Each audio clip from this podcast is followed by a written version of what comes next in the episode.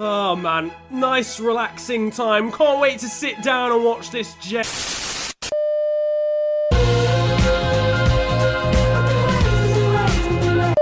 Overall, boys and girls, it's been a tough week. Article 13's been passed by the European Union, otherwise known as a bunch of people who don't understand how the internet works. Honestly, how? The average age in that room is about 164. Everybody's now decided that Brexit's a good idea because of it, and I've had to come to terms with the fact I'll be working in KFC in two years from now. But for the meantime, welcome back to some more FTW. It's been a tough week, and it's also been a quiet week because it's been an international break. Now, I don't mean to be harsh to international breaks, okay, but they are one of the single worst things to happen to the entirety of football. That is, except for when we're actually playing really well. If you don't know already, England are now the best football team in the world. Played two international games as Euro 2020 qualifiers. We beat the Czech Republic at home at Wembley 5 0, and then we went away from home and slapped Montenegro 5 1 as well. Six points out of six, 10 goals scored in the first two group games. Football is officially coming home, and we're going to be winning the Euros, Nations League, World Cup, Copa America, Champions League, and the FA Cup next summer. Just take that in. 10 points from two games. If this was under Roy Hodgson, we'd have Eric Dier up top and we'd be drawing nil-nil against Kosovo. Callum Hudson-Odoi managed to get his first international start before his first Premier League start because Maurizio Sarri's on a register. But his involvement was unfortunately overshadowed by the fact himself, Danny Rose and Raheem Sterling were targeted by racial abuse from the Montenegro fans. Once again, Um, this has happened. I just can't quite get over how regularly this seems to happen in international football. It's 2019 at the end of the day, and we're still seeing FIFA, UEFA, etc. coming out and giving countries or clubs fines that they probably earn back within 20 seconds for these sorts of things. If you're banning entire sets of fans, making clubs play behind closed doors, that might do something. But you can't just keep fining clubs like 10k. Managers and players get fined more than that for getting red cards and whatever. Anyway, Scotland were in international duty as well. They faced Kazakhstan and lost 3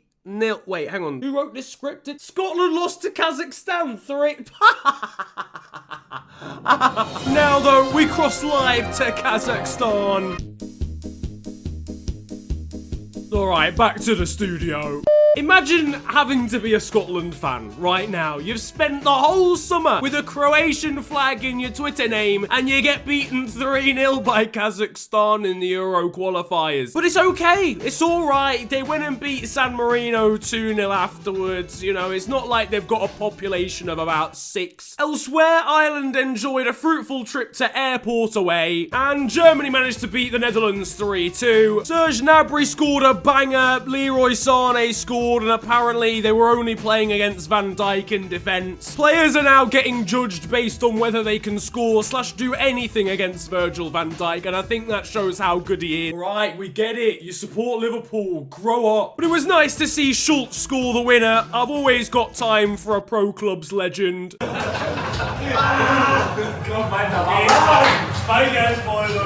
It's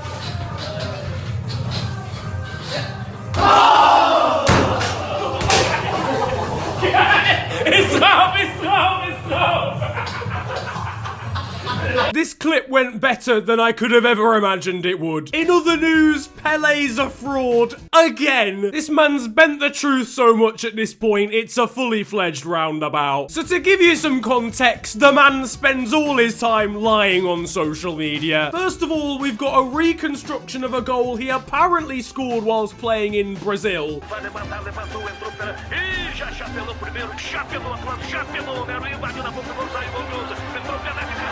Now, I'm an open minded guy, but this is absolute shock. How have the defenders been beaten that easily as well? Who is he playing against? Year sixes. On top of that, we've got the fact that he was carded by the referee once in a friendly, and the fans got so upset and annoyed, the referee red carded himself. Not an expert on the rules of the game, but that's probably not allowed. And now he's wishing Elton John a happy birthday, saying he went to watch him live once. Apparently, Elton pointed pointed him out in the crowd and he had to leave before he was swamped. Pele, just shut up. Just just simply stop. You're chatting honk, lad. How did he even get into the gig? Are you trying to tell me, right, that he managed to get past everybody at the ticket desk and all that jazz, past everybody else who was at the actual event, and then got shouted out by Elton John, and everyone around him was just like, you know what? I thought I recognised that guy. I love the fact that he could only get away with this as well because he played when dinosaurs still roamed the earth and there were no cameras. They had to do an actual dramatic reconstruction of that goal because no one conveniently filmed it when he was playing back in Brazil. He even had another one in his locker. Apparently, when he was playing a game in Senegal or something, the goalkeeper cried when he conceded to him because apparently he had a bet on him not scoring. For a start, apparently, mate, you've scored a thousand goals. Who's gonna bet against you scoring, mate? Secondly, he probably just stuck a tenner on it. I don't think it's really that deep overall. He's literally just Jay from the Inbetweeners at this point. Plus, why?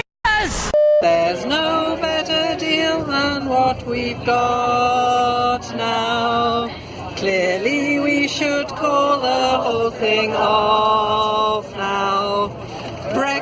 Brexiteers have had their try. Let us wave the deal goodbye. Raucous behaviour from Remainers on their way to Brexit away. In other news, people are genuinely getting placed into prison for illegally streaming Premier League games. Three people have been given a combined total of 17 years in jail just so that they can show Premier League games online instead of people having to pay about 600 quid a year for Sky Sports. So, what are you in for, lad? Basically, strangled and murdered an entire family um, with my bare hands. Six of them, actually, over the course of two weeks. Oh, okay. Yeah, sound. That's um, that's pretty decent, I guess. What about you, mate? What are you in for? Yeah, so basically, I uh, tried to slap Brighton v Huddersfield on Reddit, mate. Still nil-nil time though now, and this is the segment where I bring you some Sunday League goodness. Now, we join the action at a pretty intense freeze frame, because we've got a guy in black and white surely about to put the ball in the back of the net. Or not, seemingly. But it's calm. It's about to drop to another attacker in black and white who's surely gonna finish the deal. Fair enough. A solid block there from the man in light blue, but at this point, it's just begging to be put in. Oh, at this point, we can conclude the light blues are on the ropes, but realistically, they're gonna get put out of their misery at some point.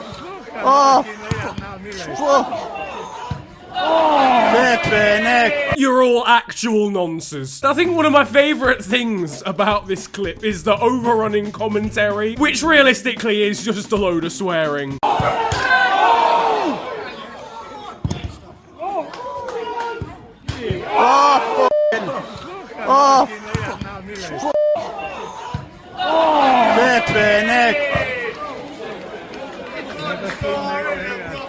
Somewhere in Europe, we've got a linesman who's lost his bearings slightly. You could argue that he's offside because, you know, he's a linesman and all.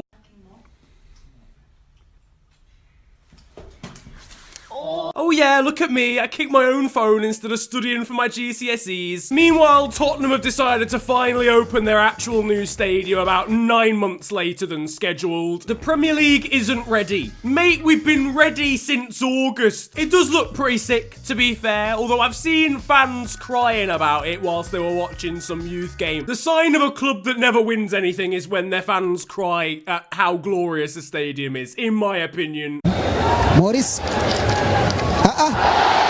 Challenge, boys. Play on. And finally, over in Bolivia, a club faced possibly the worst thing you could ever imagine in a football match. Nacional Potosi were facing Zulia in a Copa Sudamericana game over in Bolivia. They managed to have 54 shots on goal, 15 on target compared to their opposition's two, and still managed to lose the game 1-0. And if that isn't FIFA 19 Ultimate Team, I've not seen what is. That is it though from me as far as FTW is concerned this week, I apologise, it's been a bit of a slower one, but it's because it's international break and all that. A lot of people have been asking when this series gets uploaded. It's every single Wednesday, so if there hasn't been one on a day, then you know, well, it's because it's not a Wednesday. Having said that, the next one might not be on a Wednesday because I'm having a break from YouTube at some point. If you've enjoyed this video though, slap a like on it, subscribe if you're new to the channel, and you can follow me on social media these days too. My Twitter and Insta at the official FNG, and links are down below.